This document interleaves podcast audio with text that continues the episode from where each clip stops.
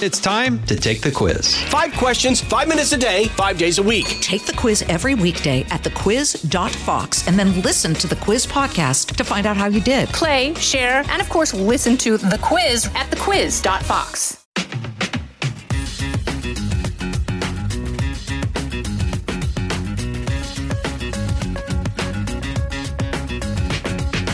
Well, welcome to the Jason in the House podcast. I'm Jason Chaffetz, and thanks for joining us. So, we got a very special guest today. Uh, we're going to talk to Jared Kushner. He wrote a book called Breaking History. He's certainly his proximity to history with Donald Trump is uh, second to none. So, I look we look forward to having a conversation with him. Somebody I actually got to know when he was there uh, in the White House, but uh, glad he's going to be joining us today we're going to highlight the stupid because you know there's always somebody doing something stupid somewhere, and uh, and then we're going to, like I said, have this discussion with Jared Kushner. But let's kick things off by talking about a few things in the news that are, I just think, noteworthy things that we should uh, we should all be concerned about. So. It's been more than 200 days now since Joe Biden has actually sat down for an interview. Think about that. You know, uh, on the one hand, um, people didn't say, you know, said they didn't like the drama of, of Donald Trump and all that. But what you did give to him, what you what you have to uh, cite with him, is how open and transparent he was. Because every time you turned around, every time he went out to the helicopter, did that sort of thing, he was there and answering questions, and not just answering one or two questions, but answering them in depth. And he was sitting down with people that had been traditionally adverse to his positions and answered their questions for long periods of time. So for this president, uh, Joe Biden, uh, to not do an interview is very, very much like he was when he was running for office, right? He sat in that uh, basement, didn't answer questions, didn't participate. They had to cancel a debate. Um, and I don't think it was uh, a healthy part of our process. He, he, if you're going to be uh, the president of the United States with your, your finger on the nuclear bomb, uh, you better be able to answer some questions from uh, you know some reporter out there. And uh, but we just haven't seen that with Joe Biden, and I think it's wrong. The other thing that's still bothering me, you know, the, there was all this news about what's going on in Mar-a-Lago and Donald Trump and and what's going on with documents. I think that's in large part a large distraction from what the Democrats are doing uh, overall. But I guess what bothers me is the, somebody who served in Congress for eight and a half years was on the Judiciary Committee and the Oversight Committee, and I was the chairman of the of the uh, Oversight Committee for a, a period there. Is how different the Department of Justice was in how they dealt with documents that we were seeking in Congress sensitive documents, some of them highly classified documents, some of them uh, sensitive documents. I'm talking about documents from organizations like the IRS or the State Department or Hillary Clinton herself, who conveniently set up her own server on the very day she started her, the very same day. The very same day that she started her confirmation process to become the Secretary of State, guess what? They uh, set up a server in her home I think, to bypass the Federal Records Act.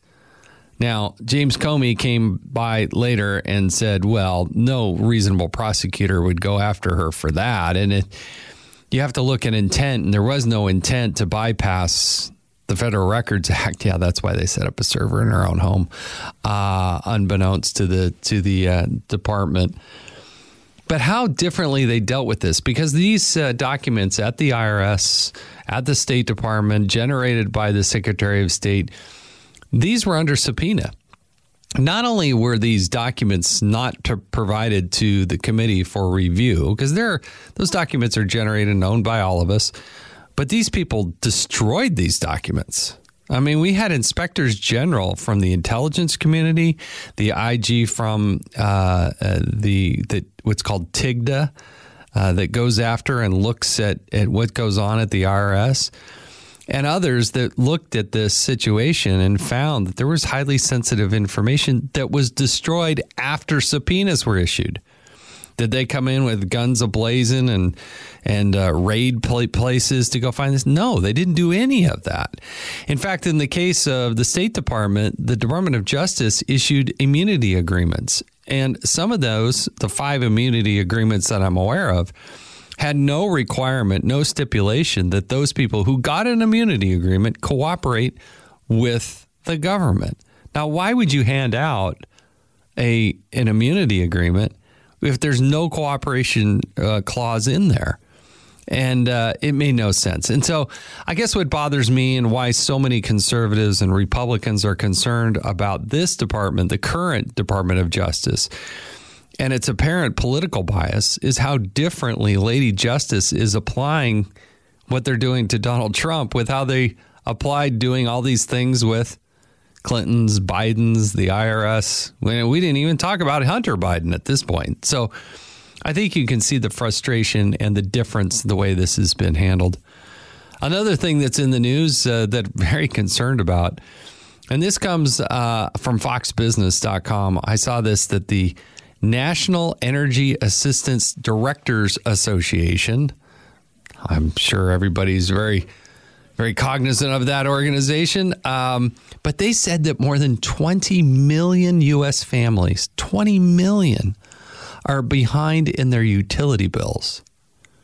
Now, Mark Wolfe, who's the director of this organization, believes these numbers are historic if that's a key indicator about where we're going with the economy, what's happening with energy and energy prices, it is a startling number.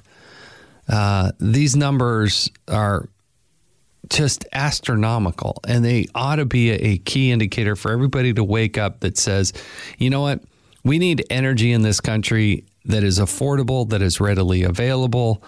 And you start to hear these stories now about having to do these brownouts and in uh, in California and the other problems. Yeah, it's great. You all go green and woke, and you all say that uh, you know the Green New Deal is awesome, but then there's the reality that sets in about having electricity and being able to fuel your car and be able to operate in an economy.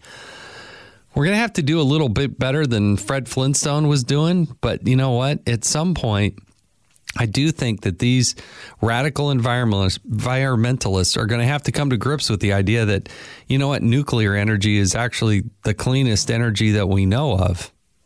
And yet we aren't building new nuclear power plants because those policies are shutting those types of things down. So, but again, a stunning number. The other thing I wanted to mention, and I got a long list today, but the New York City Police Department, they're searching for a suspect who robbed $250 from a man in a wheelchair while riding a Staten Island bus earlier this month. And I got to tell you, every single day, it seems like almost every hour, we hear and see these stories. Now, crime happens in America. But what doesn't happen is the priority is not given to the victims. So suddenly, Joe Biden and the Democrats, I think, having seen poll numbers and focus groups, are starting to realize that, hey, guess what? We got to be tough on crime. And yet, that message does not ring true when you have an open and porous border. When you have the head of the Border Patrol saying, look, there are no consequences for coming here illegally and then trying to go up to Pennsylvania and say, "Oh, hey, we're going to get tough on crime, and you know, we we want to make sure that we're pro funding." Well, that's not what Kamala Harris was doing two years ago when she was raising money to bail people out of jail as quickly as possible.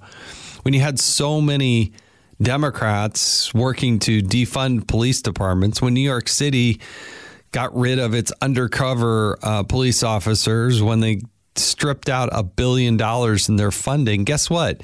Then you have these guys in wheelchair being stolen, you know, having been robbed for $250.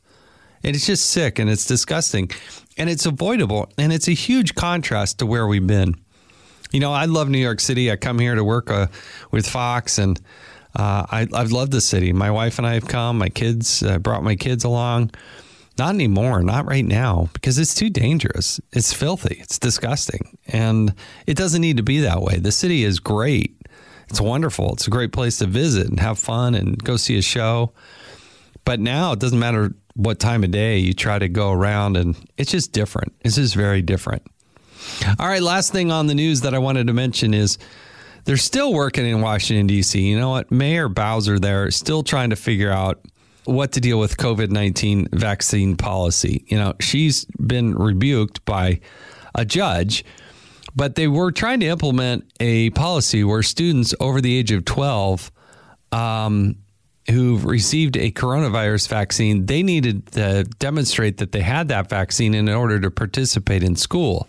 Well, the problem is in some categories, nearly 50% of the students have not gotten that vaccine. And so they've said there's going to be no remote learning. School is starting. They don't have the vaccine. And now Washington, D.C. has put themselves in their own box again, the suppression on kids and learning, especially now at this time with COVID. I, I just think they have their priorities and their policies totally, totally wrong. So, lots happening in the news, even though you know, we're just coming out of Labor Day and uh, everybody's getting focused, but getting back to school is a big part of it. All right, time to bring on the stupid because you know what? There's always somebody doing something stupid somewhere.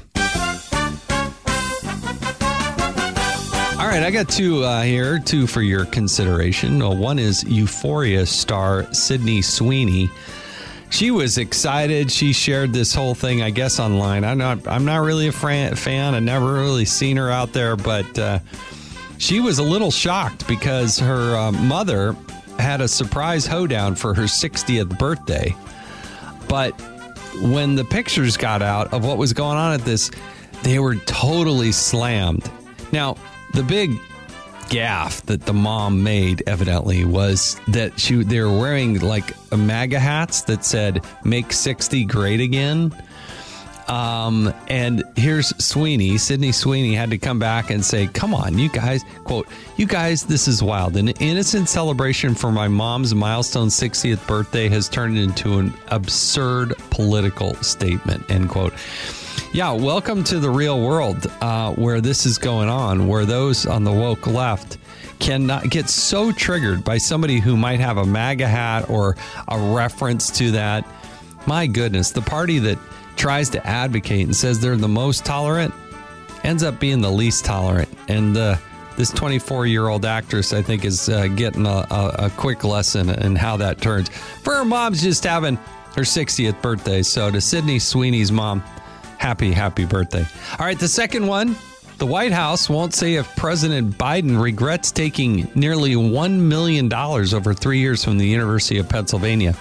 Now, the president uh, was hired by the University of Pennsylvania for a gig that involved no teaching, no courses, um, and had to show up to about a dozen uh, different uh, events a million dollars.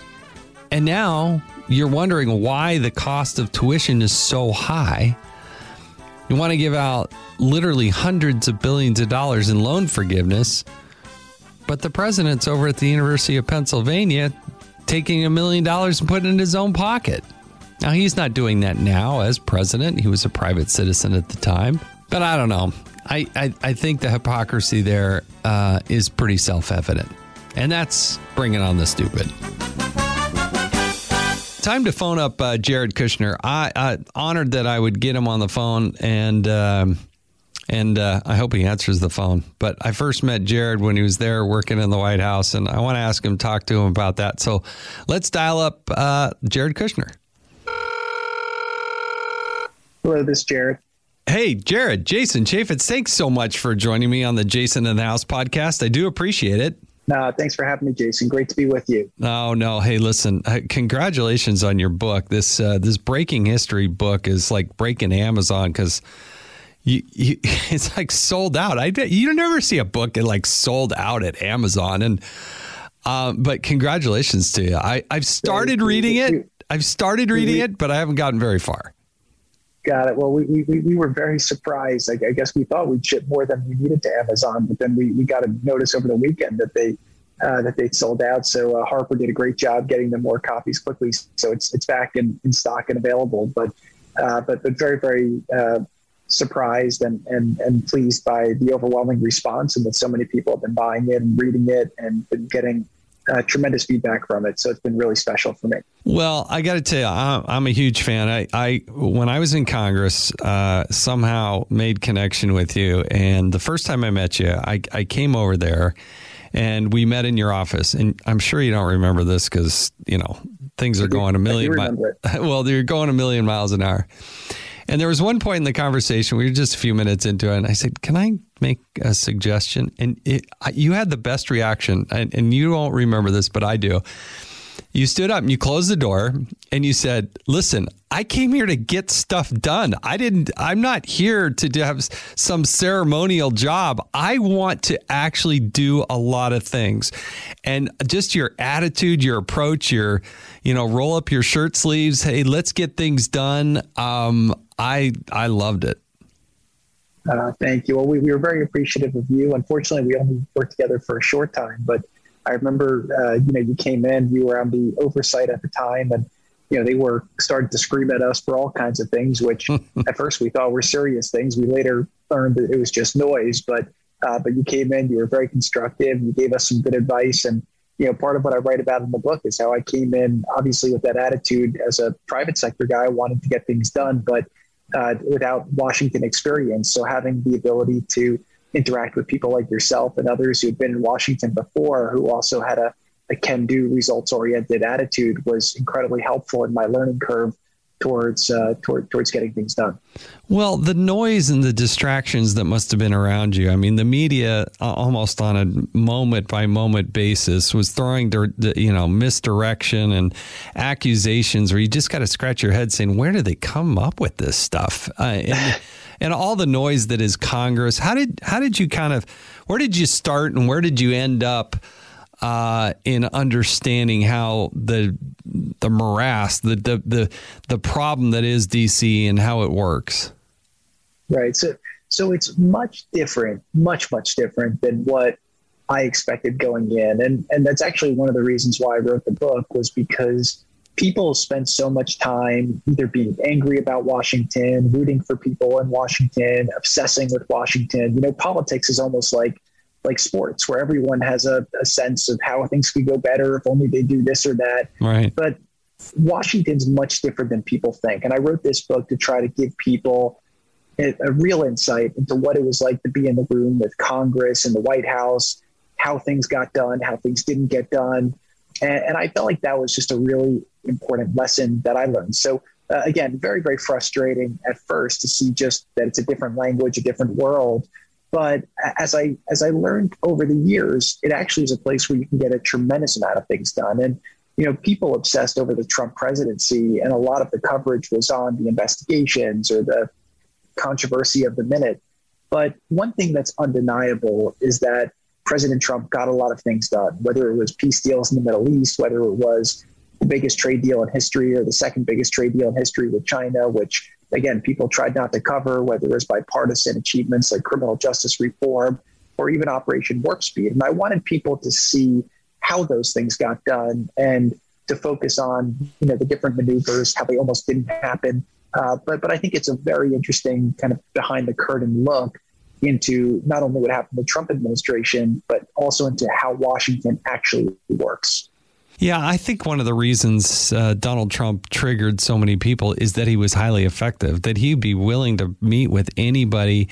He did know how to go get a deal done and was very willing to to bend over backwards and and do something that, gosh, quite frankly, most people over there uh, in 1600 Pennsylvania Avenue weren't willing to do, and that is call and engage and pick up the phone and invite people in. And it was very disarming, but it was also so different that it really threw people for a loop and uh, they didn't know what to do with it. Right. Well, I, I, always thought that Trump was a pragmatist, right? He's been on all sides of the political spectrum, but he's also lived a, a, a lot of different chapters in his life. He knows a lot of people, he's seen a lot of things. And one thing that was very surprising to me about his critics is that they would always prefer to go on TV and virtue signal and criticize when he was always willing to meet with them. And you do have several examples, and I write about it in the book about how people who were very against uh, President Trump would come in and go meet with him. They would get pillared by the media for for crossing this right. this line of trying to get things done. And I give the example of Kim Kardashian and Van Jones, and I detail those interactions and, and the grief that they both took for coming in. But ultimately, they got things done. And I think that you know Trump is somebody who, if you make a better argument, he'll change his his point of view. And I think that that flexibility is a strength, not a weakness. And, you know, politicians are different than businessmen in the sense that for a businessman, the, the greater the stake of what you want to try to accomplish, the more risk, calibrated risk you're willing to take. But for politicians, the, the higher you get and the more power you have, the more risk averse they usually become because the, if power is the end goal, then risking that power is something they don't want to do. And so uh, Trump played uh, much looser than most politicians do and took on a lot more challenges at one time. And, and that's why he got things done. But he really increased the metabolism of Washington. And that's why this book is such a fast paced read because it's going through the investigations, the action, the, you know, the dealings with Congress, with foreign leaders, and really trying to show people what it's like to be in the throes of what's probably the highest pressure job uh, in the world. Explain to me how that day would work. I mean, because I remember talking to Reince Priebus, who at the time was the uh, the chief of staff, and it was nearly midnight. And I said, "Boy, you you got to go." And he said, "Yeah, I I got to get to bed." And I said, "What time's the boss going to be calling you?" And he said, "I'll start getting texts or you know I'll get messages or calls around 4 a.m. and." You know, uh, Donald Trump is uh, known for not being much of a, a, long sleeper, but explain the day and how it would progress because he did like to get after things early. Yeah. So my, my general rule was that I had to be in the office at my desk, uh, read through on all the news of the day, uh, through the through the major papers, and also my intelligence briefing by 7:30 a.m. And so that meant often I'd leave before my kids got up, which which you know was something that, that obviously I'm enjoying doing now that I'm not enjoying. Right. That is the ability to spend time with them in the morning, and then you probably had call it two or three hours of meetings internally, planning through days or long term policies. And then when Trump would get down to the office, he'd be working the phones. I mean, I would see his call logs. He'd probably, you know, have, you know, 10, 20 calls uh, sometimes by, by, by 10 o'clock. And he'd speak to members of Congress and and, uh, and, and different cabinet secretaries, and always just figuring out, you know, kind of why things weren't getting done. Some of it was reactive in terms of if there was something people were complaining about, you know, jumping people on it to get things done, but then also saying, hey, where are we with this? Where are we with that? Are we making progress on these different, you know, objectives? And then uh, from about 11 till maybe seven or eight, you know, we'd just be, you know, in the office dealing with the different meetings or public events. Some days different crews would be traveling. Um, but I think the trick to success uh, with him and, and, probably with any president is just to have depth to the organization where you have the ability to delegate. I think Reince initially didn't have uh, the best people around him. And I think that that weighed on him a lot because he had to deal with so many things himself instead of having the ability to pass things off to different people. But I write in the book about the four different chiefs of staff that I, I served with and the differences in all of their uh, personalities, and then ultimately how my understanding of that job evolved and how uh, different ones adapted to President Trump better, but also adapted to the building better. And I don't, you know, go into specifically like this was good or this one was bad, but I just give the different interactions that I have with them and the different directions they had with the president and others in the White House, hoping that it allows readers to get a feel for themselves as to what that job is like and what it takes to be successful at that job, which is one of the most powerful jobs in the world. Oh no, it certainly is, and and certainly your your job was and your proximity. I mean, because he leaned on you for not only. I mean, I can't think of anything he didn't lean on you for. Was there? Uh, no. Look, I, I think that I try to go into the book to explain my role, and I think my role is an unusual role, and I think uh, Donald Trump was also an unusual president, right? He was a, a private sector guy. He was a results oriented guy. He was a Washington outsider. He didn't always follow the rules of Washington. And, you know, he didn't go to their parties or talk the way they wanted him to talk or follow all the procedures they wanted. But he wanted to get things done. And so I, I write about some jobs like Middle East Peace, how uh, I kind of got that job. I found out he was talking to the New York Times and said, Oh, Jared's going to come to Washington and work on Middle East peace. And I said, Oh, I, I didn't know that. and I write about how I found out. It's a pretty funny story. But then there's also uh, experiences in there where after two years, uh, the wall wasn't getting built. Uh, Donald Trump decided to shut down the government. He calls me into his office. I just gotten done the criminal justice reform, which is something that, that almost died about 100 times. And I write extensively about how that happened to show people what it's like to get things done in Washington.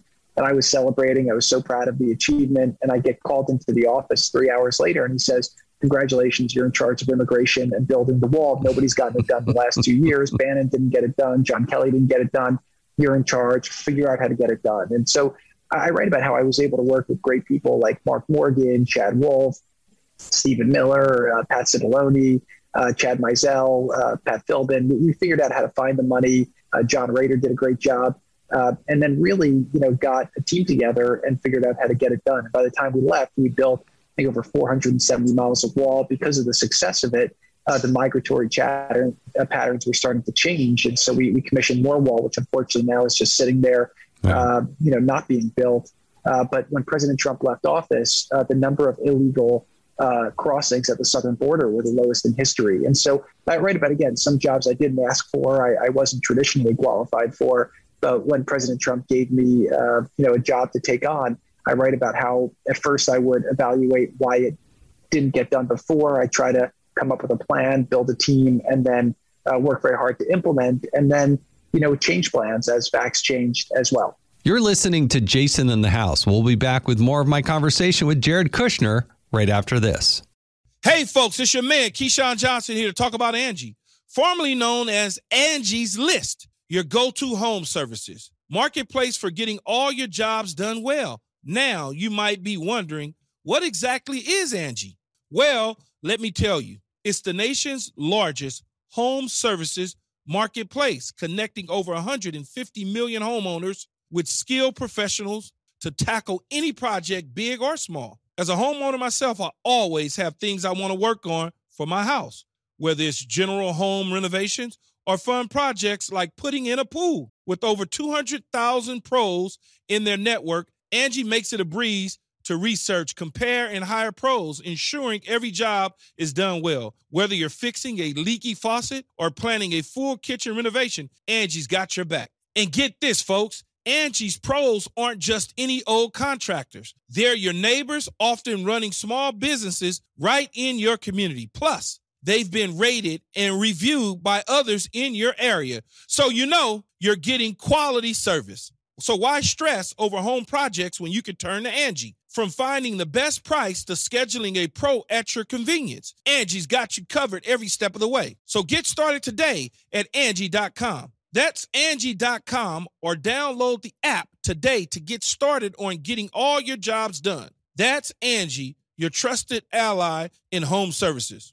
You know, one of the great things that, um, uh, one of the great opportunities that was out there that didn't happen uh, was this debate that he was supposed to have with Joe Biden about foreign policy because I think one of the greatest accomplishments that President Trump had was in foreign policy. Tell us about that because all of a sudden, you know, the complexities of domestic politics is one thing, but the foreign uh, politics, I mean, what the president was able to achieve with your help and assistance, and, you know, Robert O'Brien and some other key people along the way was truly remarkable uh, in the Middle East and and above and beyond that. I mean, it really was a great accomplishment. But I don't think we had a proper debate in this country. Um, you know, going into the presidential election on that topic because it was such a strength for Donald Trump.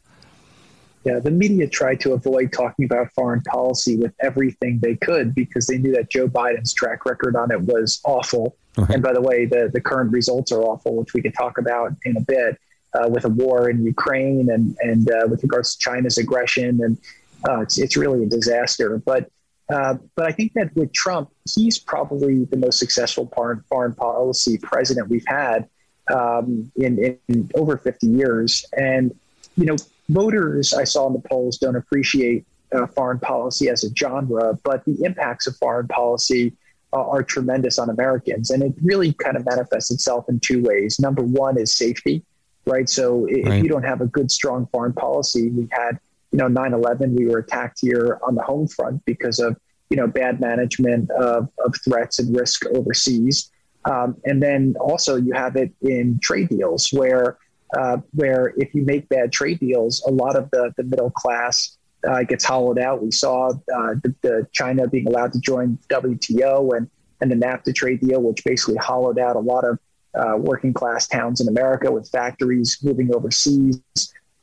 And I think that those two debates are ones that uh, that that quite frankly, those are two issues the voters elected Trump on. Right? They they were tired of sending their sons and daughters into these endless wars, uh, which President Trump vowed to stop, and they hated seeing our our jobs and our auto plants continuing to be sent overseas. And Trump really reversed that. And his rebuke was not a rebuke of the Democrats; it was a rebuke of the entire foreign policy establishment um, in our government, which is re- really the career political class that have gone through the revolving door of being in government, going to the private sector or the media, and then going back to government. But President Trump's foreign, foreign policy was a, a major departure from the conventional thinking, and it, it encountered a lot of resistance. But if, if you're interested in foreign policy, I go through a lot of it in my book how President Trump dealt with foreign leaders, how he built relationships. And that's how not only did we avoid new wars, he's the first president in, uh, in decades to not have any uh, new foreign wars. He also ended wars and made peace deals and figured out how to reduce our troop presences.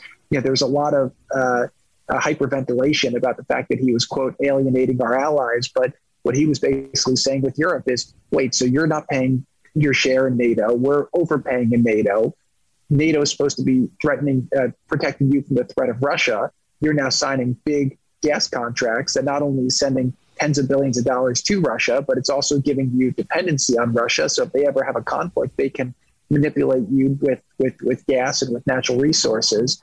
And then in addition to that, I should do this all for the privilege of losing money to you on trade every year. Right. And people thought that he was violating some religious uh, sacrament, some religious you know right. vow by doing it. And so it drove people crazy. But his foreign policy, I thought, was was spectacular. Uh, and he had a by the end he had an amazing team in, in Robert O'Brien, Secretary Pompeo, a lot of the great ambassadors, uh, Trade Ambassador Lighthizer, uh, who who really helped him implement it in a very very strong way. I think President Trump added a, a clarity and a realism to it that you're right. I think the Washington establishment on both sides was just unwilling to to to take on, um, and, and to be able to offer that clarity not only domestically but to these world leaders. And it had an amazing effect on on how things happen. Give us just a glimpse if you could and i know you write about it more in depth in the book but to have uh, flights uh, it's more than just symbolic uh, to have flights out of Israel into these Middle Eastern countries. I mean, nobody ever thought they'd see that you know, the, the people who mention that to me more than anything are people who are above 60 because they lived through times where they saw a lot of wars in the region and they just never thought that these breakthroughs would occur. And maybe it was kind of my, my, my youth or maybe it was my lack of, uh, of, of contextualization uh, mm-hmm. originally of, of the problem that I just kind of looked at it and said, this whole situation is illogical. And again, I joke uh, that I, I was able to achieve you know the breakthroughs for the peace deals on Plan C only because we went through the alphabet three times and everything we tried failed. Um, and again, I write about a lot of those attempts and what we learned from everything that didn't work that led us ultimately to find the breakthrough.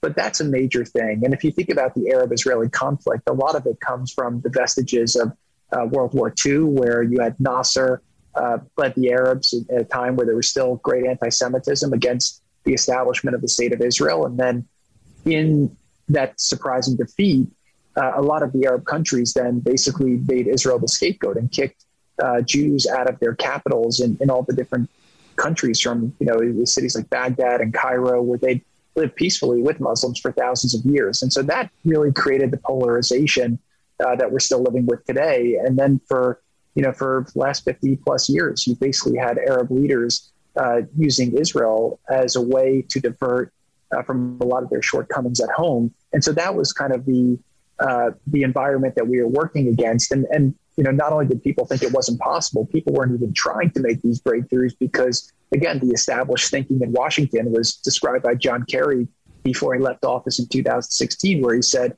there will never be peace between Israel and the Arab countries until you have peace with Israel and the Palestinians. And uh, again, I thought that that was true initially, but the more I went through and, and started speaking to people and trying to see things for how they were, I thought that that made absolutely no sense. And we, we, we tried differently and we were able to expose the Palestinian issue to be kind of the, the farce that it was.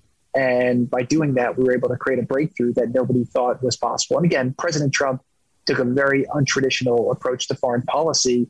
And by understanding American power, by not allowing our allies to cherry pick issues, by slaughtering a lot of sacred cows, whether it was moving the embassy to Jerusalem or pulling out of the Iran deal. And I try to take readers into the situation room and into the different uh, discussions about these uh, decisions that were taken that were very controversial. People were telling him from the Secretary of Defense and the CIA and the intelligence community that if he did this thing, we'd have World War III and the world would explode. And President Trump very carefully deliberated those things and he he made the decisions. And then the next morning the sun rose, and the next evening the sun set, and and uh, life moved on. He mitigated whatever the potential risks were as a businessman would do. And so it just it, it's it's a very important for America to have a strong foreign policy because that's what keeps us safe and gives us the ability to prosper as an economy, which leads to opportunity for, for all Americans to, to rise up the ladder uh, of opportunity.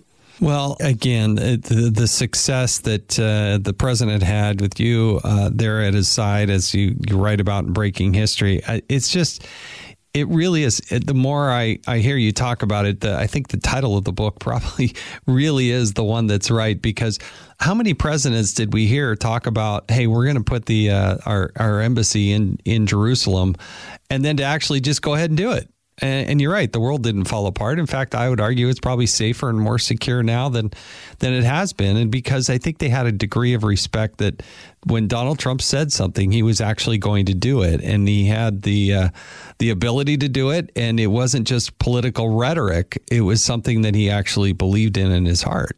Yeah, and he was unpredictable. You know, the same thing that yeah. drives his yeah. enemies crazy about him is also what drove drove our competitors crazy, right? You think about Iran or China they were way less provocative with Donald Trump because they never knew what his lines were. And that was a strategic advantage that he created, which allowed him to move pieces around the chessboard that leaders haven't been able to do for 50 years. And keep in mind, too, you know, when, when Kissinger uh, and Nixon opened China, um, the global economy was not as developed as it is today. And so, uh, economy as part of the geopolitical landscape is a much more heightened tool than it was. And President Trump, as a businessman, surrounded himself with businessmen. Uh, there was just a study that showed that uh, an article I read somewhere that said that Trump's administration had an average of 14 years of private sector experience, whereas I think Biden's White House has uh, an average of two and a half years. And I think the results showed, right? He had uh, record low unemployment, wages were rising, record low on inflation. Mm-hmm. Uh, you know, it just the economy was booming, and and we were making trade deals. And then, you know, Biden comes in and you have, you know, war in Ukraine that, that was provoked. Uh, China is being very aggressive in Taiwan, which poses a big threat to, you know, the current global uh, equilibrium right now. And in addition to that, you have inflation off the charts. And President Trump made us energy independent with his with his with his with his policies. And now we're basically begging Iran and Venezuela to give us more oil when you know he canceled the Keystone Pipeline and we could be getting it from from Canada. So you know the the, the whole thing is just very illogical. Um, but again, I think President Trump brought a lot of common sense to Washington, and, and I really hope that this book takes readers inside those policies and gives them the ability to see. Again, he wasn't right every time. I, I think I'm very honest about some of my biases and some of the mistakes that I made, but I really try to give people insight into what happened so that they can form their own opinions as to which parts were good and which parts were bad, and hopefully have a better lens through which to understand what's actually happening in Washington, D.C.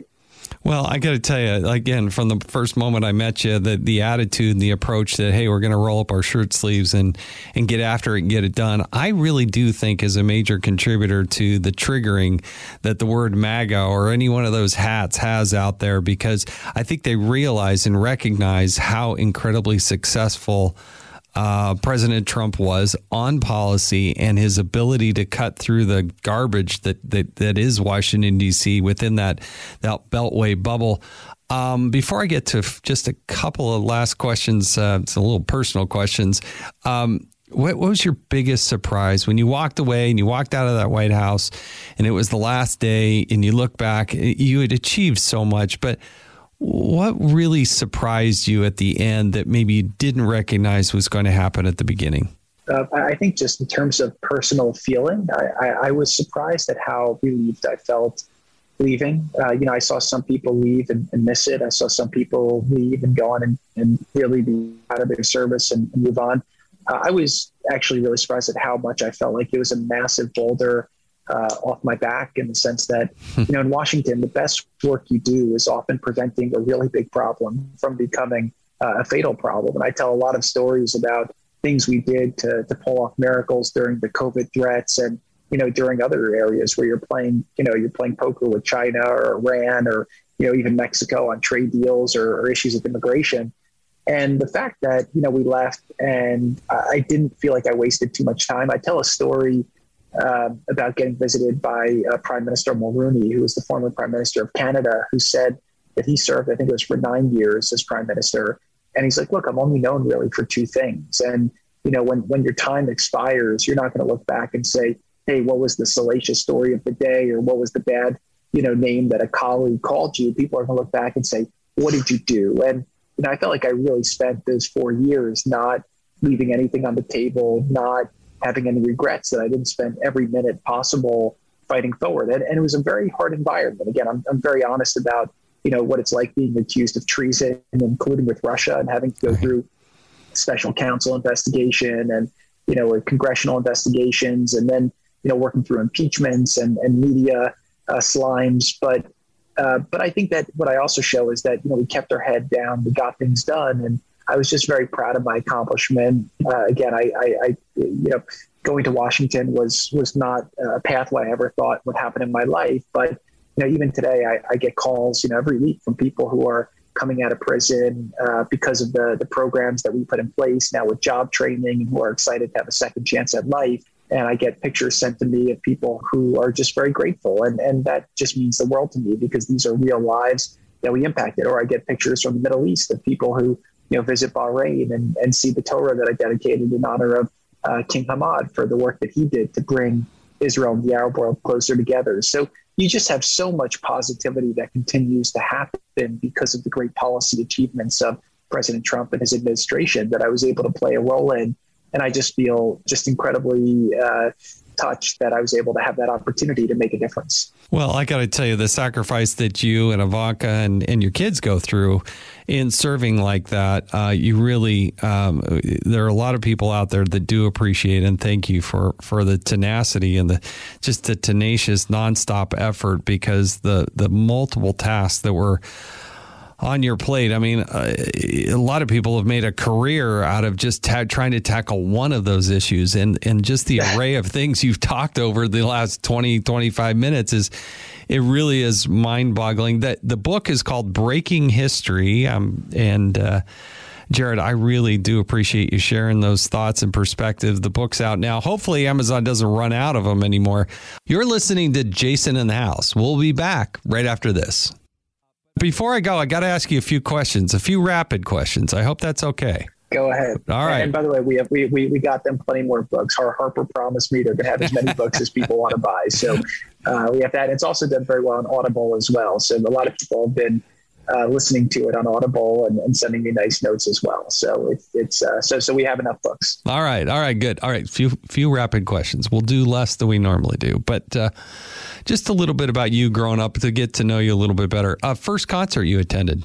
Uh, I think it was probably either Billy Joel or Dave Matthews. Nice, very good. What was your first job that you had as a little kid? You're growing up, but what's your first job, kind of away from maybe mom, dad, that you had to go do as a as a young man? So uh, I, I, worked as a waiter in camp a little bit, but my uh, but after I, I, turned, I think it was maybe twelve. My father stopped with camp and told me I had to get a real job, so he put me on one of his construction sites, and uh, and that was a quite a quite a unique experience. You know, really getting to work with the carpenters and the plumbers and sweeping homes every day. Uh, and just seeing what what a what a real day's work is like. Ah, that's good. Uh, if you could meet one person, you said, "Hey, Ivanka, you know what? Uh, we got a special guest coming over for dinner tonight. Anybody, dead or alive, it's a person in history. Who would you want to have come over and break bread with?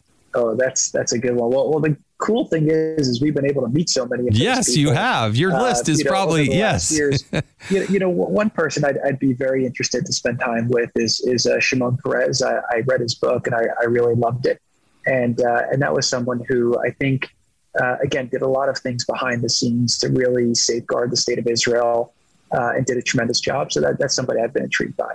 That's interesting because you know what? Of all the the kind of foreign policy leaders, I think I have probably spent more time with him back in the day than just about any of the others. And at some point, I'll tell you that story and share it with you. It's really, really kind of inter- interesting, and what an honor to do it before he uh, he had passed away. Uh, big question for me that is just very personal: Do you like pineapple on pizza? Yes or no? No, not my thing. Yeah, good. You shouldn't put wet fruit on a pizza. I think that's. Uh, that's an important thing. Uh, two more questions. Best advice you ever got? Uh, show up on time. I think it's, uh, you know, I, I, write about it in the book how, how my father uh, was telling me before a, um, uh, an interview that I had. He says, What time are you going to leave? I said, I'll leave at eight o'clock. And he says, Well, what if there's traffic? I said, Well, I've, I've done this drive a hundred times. There's never traffic. And, and he says, Well, what if there's an accident? I said, well, I can't have planned for that. He says, Well, the only excuse for ever being late is that you didn't leave early enough. So you know take control of your own of your own destiny and, and really do if something's important you have to put the onus on you to figure out how to get it done versus uh, versus finding you know excuses that, that that you could blame others for all right. Well, I had one more question, but you know what? We're going to save that for another day because you've been very generous with your time, and I don't want to be late getting out of this talk and this conversation. So, um, Jared Kushner, the book is Breaking History. It's breaking records, and if you really want to see how it actually works behind the scenes, I can think of no better person and no better book than Breaking History because, boy, the things you were able to accomplish in a short amount of time truly stunning. I don't know that we've ever seen uh, so much productivity come out of uh, it just rapid fire. And so, hats off to you. Thank you for your service to the country, and uh, congratulations on this book. Thank you. Well, thank you for your kind words, and thank you for your partnership and, and mentorship. Very good. Jared Kushner, thank you. Well, I can't thank Jared Kushner enough for his time and his insight. I have started to read his book. It is absolutely fascinating. And uh, I, I, I really, if you want to read a bit about history, I think you're going to find right out of the chutes, this is not your typical uh, just political book. Um, it, it's it really is something special, um, and it's called Jared Kushner's. It's breaking history is the the way you find it. Uh, but I thank him for for joining us, and uh, as we do with all the podcasts. I also, as we kind of sign off here, I want to uh, say a congratulations. It's a little bit tardy, but uh, the Little League World Series, I think, is one of the great sporting events, and uh, it's heading back to Hawaii. Hawaii is the has won the the Little League World Series. Uh, the team from Honolulu defeated the international champion Curaçao, uh, which is surprising. I didn't know they were so into baseball, but uh, they beat them thirteen to three uh, in uh, South Williamsport, Pennsylvania. Congratulations to Hawaii. Well done. All right. So thanks for joining us here on the Jason in the House podcast. I hope you can rate it, subscribe to it. Uh, go check out uh, more podcasts at foxnewspodcast.com or wherever you listen to podcasts. You're going to find a lot of other contributors and people like Trey Gowdy and Ben Domenech and Will Cain. And there's a lot of good. Shannon Bream's got one up there. Uh, a lot of good podcasts that I'm sure you're going to want to look at. But again, like it, rate it, review it. We'll be back with more next week. I'm Jason Chaffetz. This has been Jason in the House.